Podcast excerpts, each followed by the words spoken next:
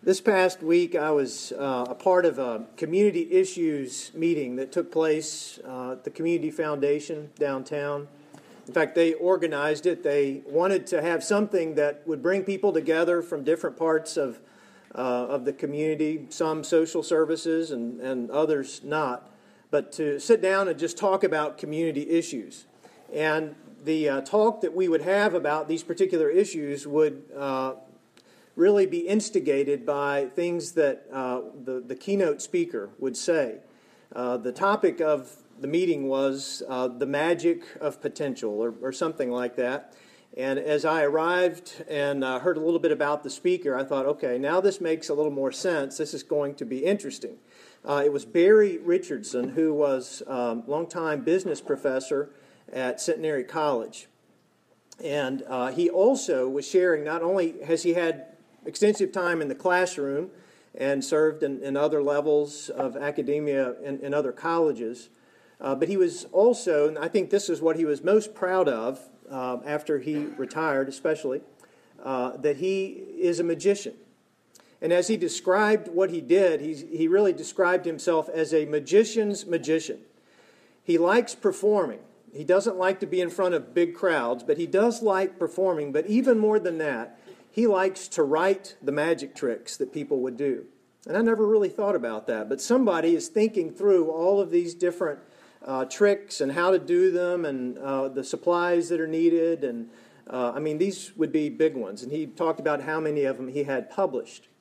And so, as he continued to talk about this, and during the, the whole time that we met, it was all day, I think Thursday, um, he would weave in and out of the discussion about community issues these magic tricks. And he would involve us in them. And I, I always hate being called on, just like you hate it when I call on you. And uh, I did get called up. I think I was trying to put a straw through a potato or something. I just made a big mess of it.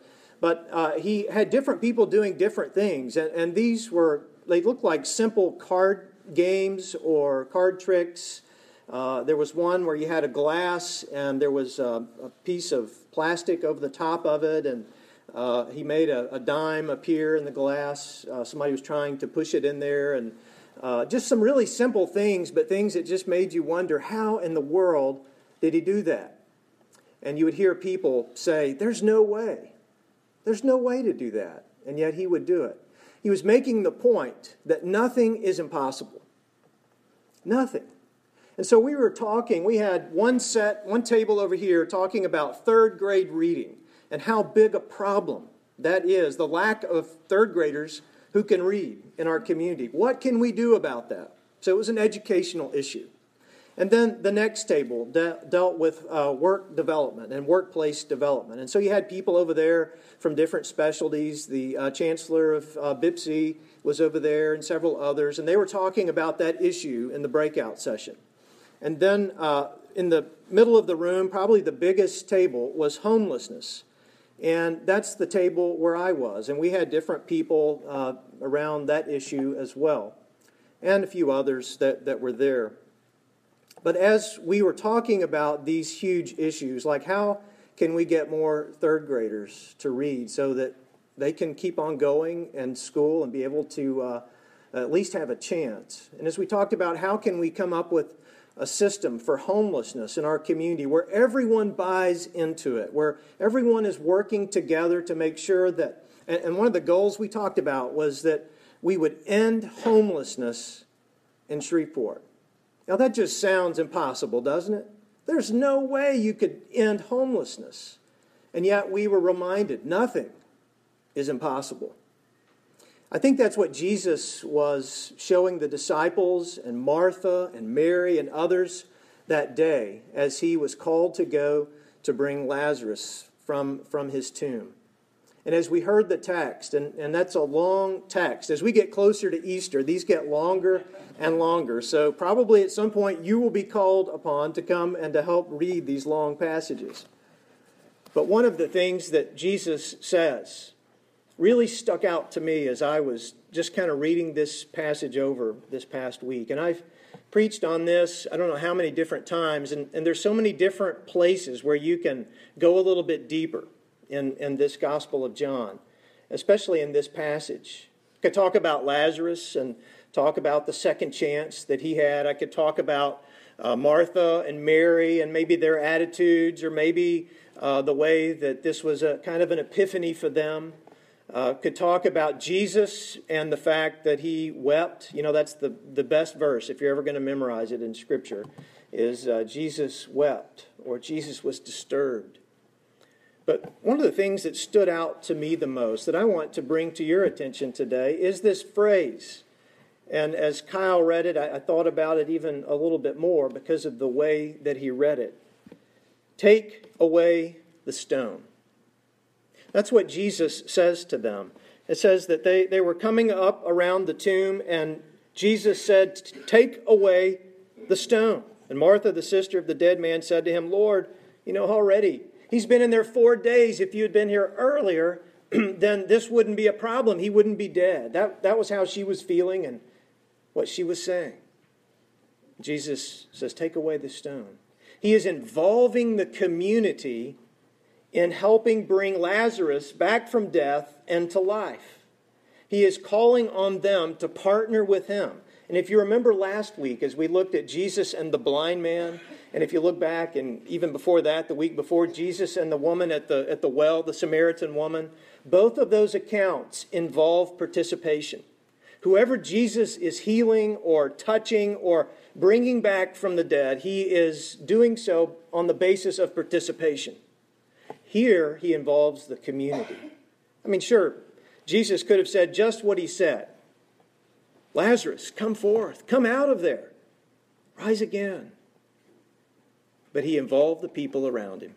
So I think that is what God calls us to do. I was thinking about our church as I mulled those words over. That we are the kind of church, at least that has as a mission, that we are here to participate with what God is doing in the community of helping people come out of uh, situations that are, uh, I guess, that stink, uh, like Martha and Mary were saying. You know, it, it, they've been in there too long. And no one else is thinking in terms of possibility, they're just thinking of impossibility. And we are the kind of church that has said for the last almost four years um, nothing is impossible that we can do it through God's grace and direction. And that is what we are continued to, to called to be here as a church. So how do we do that? How is it we do it as a, a corporate body, as a church in this community? And then how can we continue to do it as individuals? Well, I think the first thing and the first part of this really comes in the, the emotions of Jesus that are here. This is that Jesus wept part of the story. And if you look throughout the gospel, I know it's a lot there on your page, uh, but you'll see that, that Jesus was troubled, that he was struggling with what was going on. Uh, she says, Lord, if you had been there, my brother would not have died. But even now, I know that God will give you whatever you ask of him. And so Jesus says, Your brother will rise again. And she says, Well, I, I know that he will rise again on the last day. Jesus says, I am the resurrection and the life. And as you look through here, you will see that Jesus is, is troubled. His soul is deeply troubled. And some people will say, well, that's because of the lack of belief. I don't think that would be the case. I think he understands the situation of belief, and it wouldn't be just normal for them to think of this. I think he is deeply troubled about death. I think he's deeply troubled about separation. He's deeply troubled about the sinful condition of the world. He's deeply troubled that anyone dies. And so he begins to get to work here.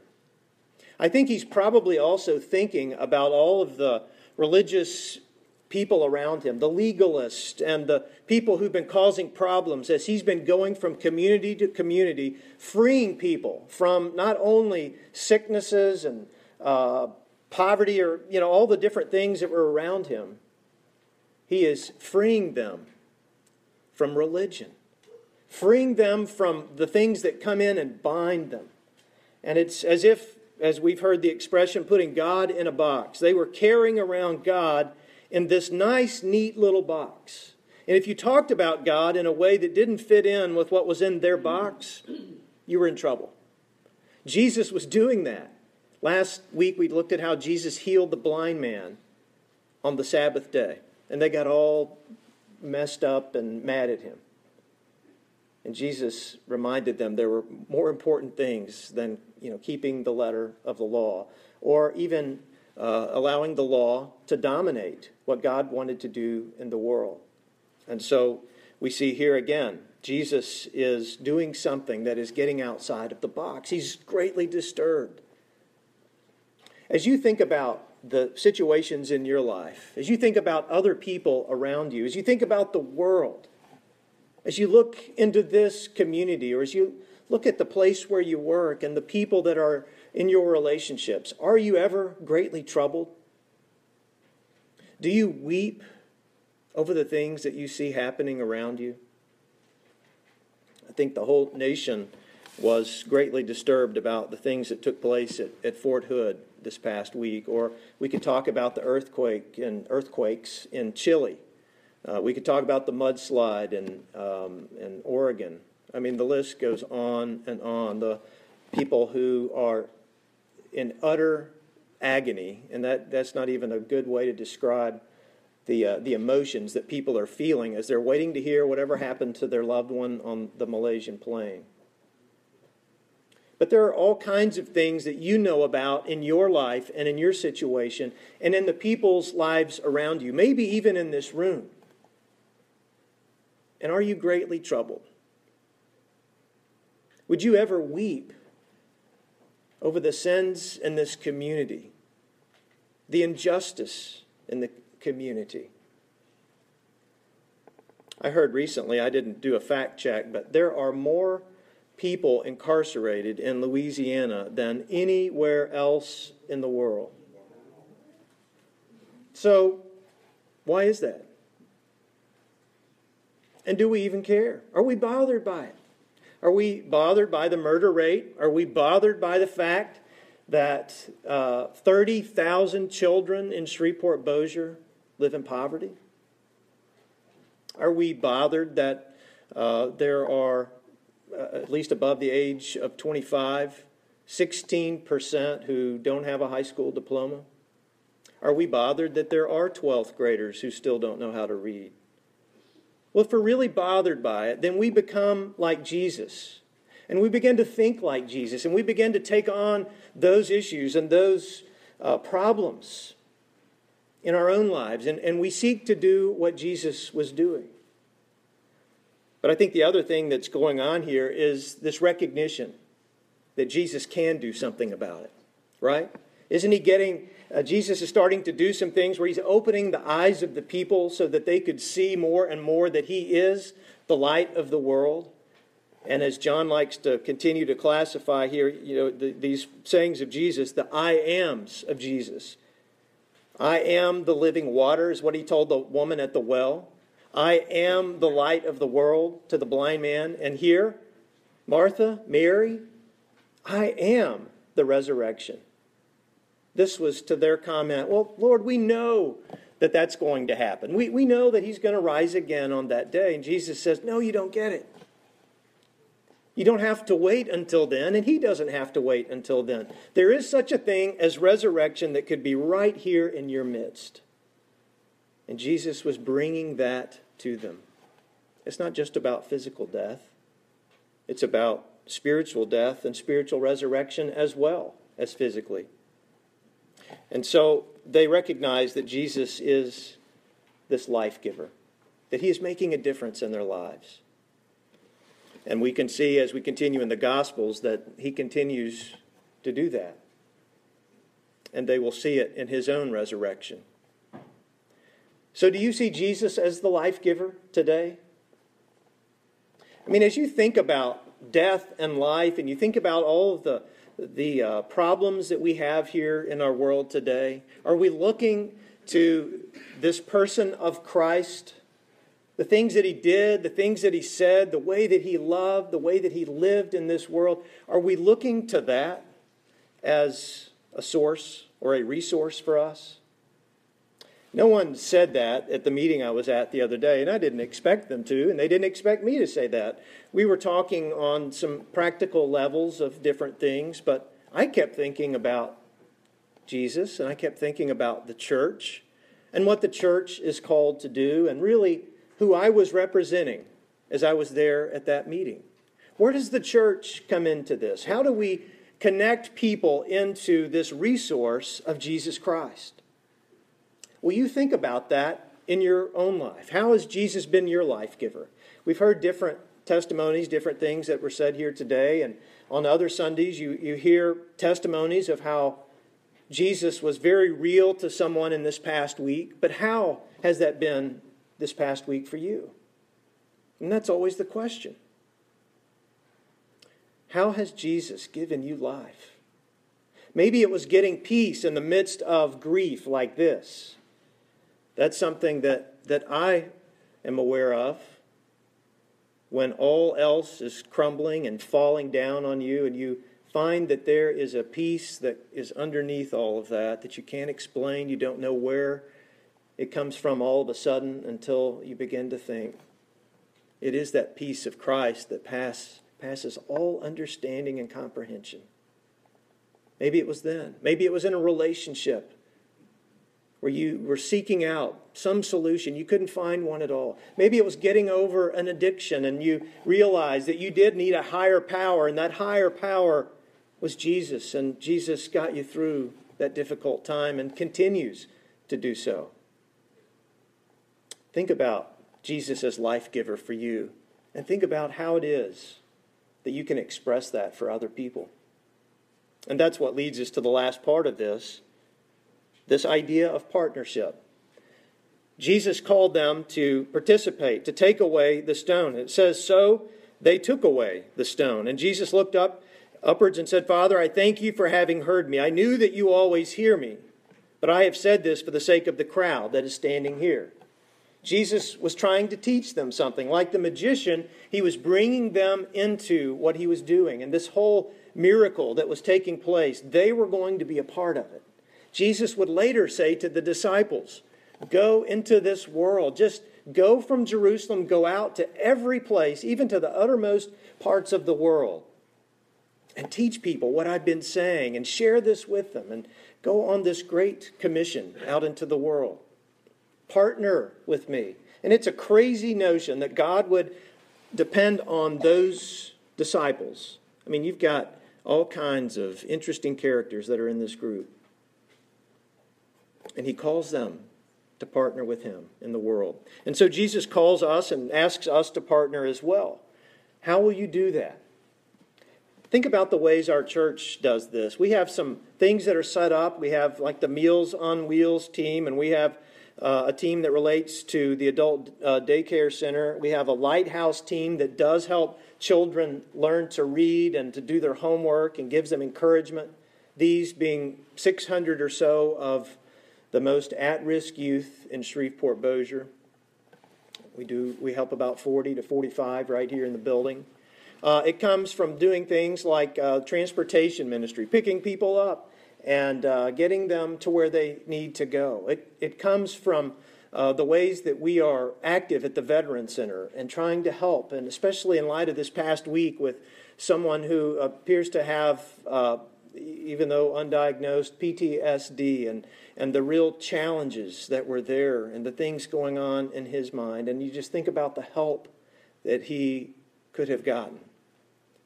And so we think about our veterans here, how we can be encouraging and loving and, and thankful for them. And to be able to display to them this idea of resurrection. The same thing goes for all the groups that we do here the chronically ill or Alcoholics Anonymous. The, you may not even know. We have two groups that meet here during the week one very large men's group, and another a, a smaller group. But they hear about um, how it is that you keep going how you move forward. We are called to do that as well. And I want to invite you to think about that in this next week. How can you help take the stone away? Don't judge the people that you see behind the stones and in the tomb. Don't look at people and say, just as good as dead, or that person means nothing to me, or there's nothing I can do, or wow, that would be impossible. But to look there at their tomb and to hear the words of Jesus take away the stone. I brought some stones with me today, and I want to invite you uh, during communion as you come up, if you'll take one of these, if you have a, a sharpie, uh, write, write the name of one way that you can help remove a stone this next week. Maybe it is to join a team, or maybe it is to become a part of this church, or maybe it is to uh, volunteer your time with our Thursday night meal, or with our uh, men's gear closet, or just any of the 50 or so ways that we help in this community. Write that down. Take the rock with you and look at it all week and think about it. Let us go to God in prayer.